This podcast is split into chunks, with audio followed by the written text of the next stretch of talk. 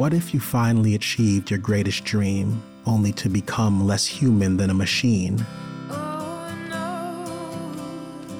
Karen 1%, a sci fi musical audio drama by Bassey Etim. I can only offer you a snapshot of my life, spoken and written in quiet moments of reflection. But I would not judge you harshly if by the end of this, you feel as if you know me in ways that I myself am not ready to face.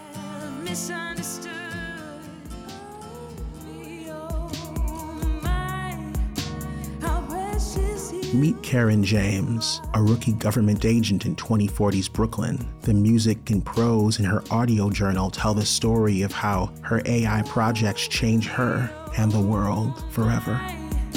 If we are to understand our present, the past cannot be a secret whispered in far off corridors. If our agency and if our country are to persist beyond the impulses of men who collect information as a means to power, you must know more than just the existence of an agent, Karen James.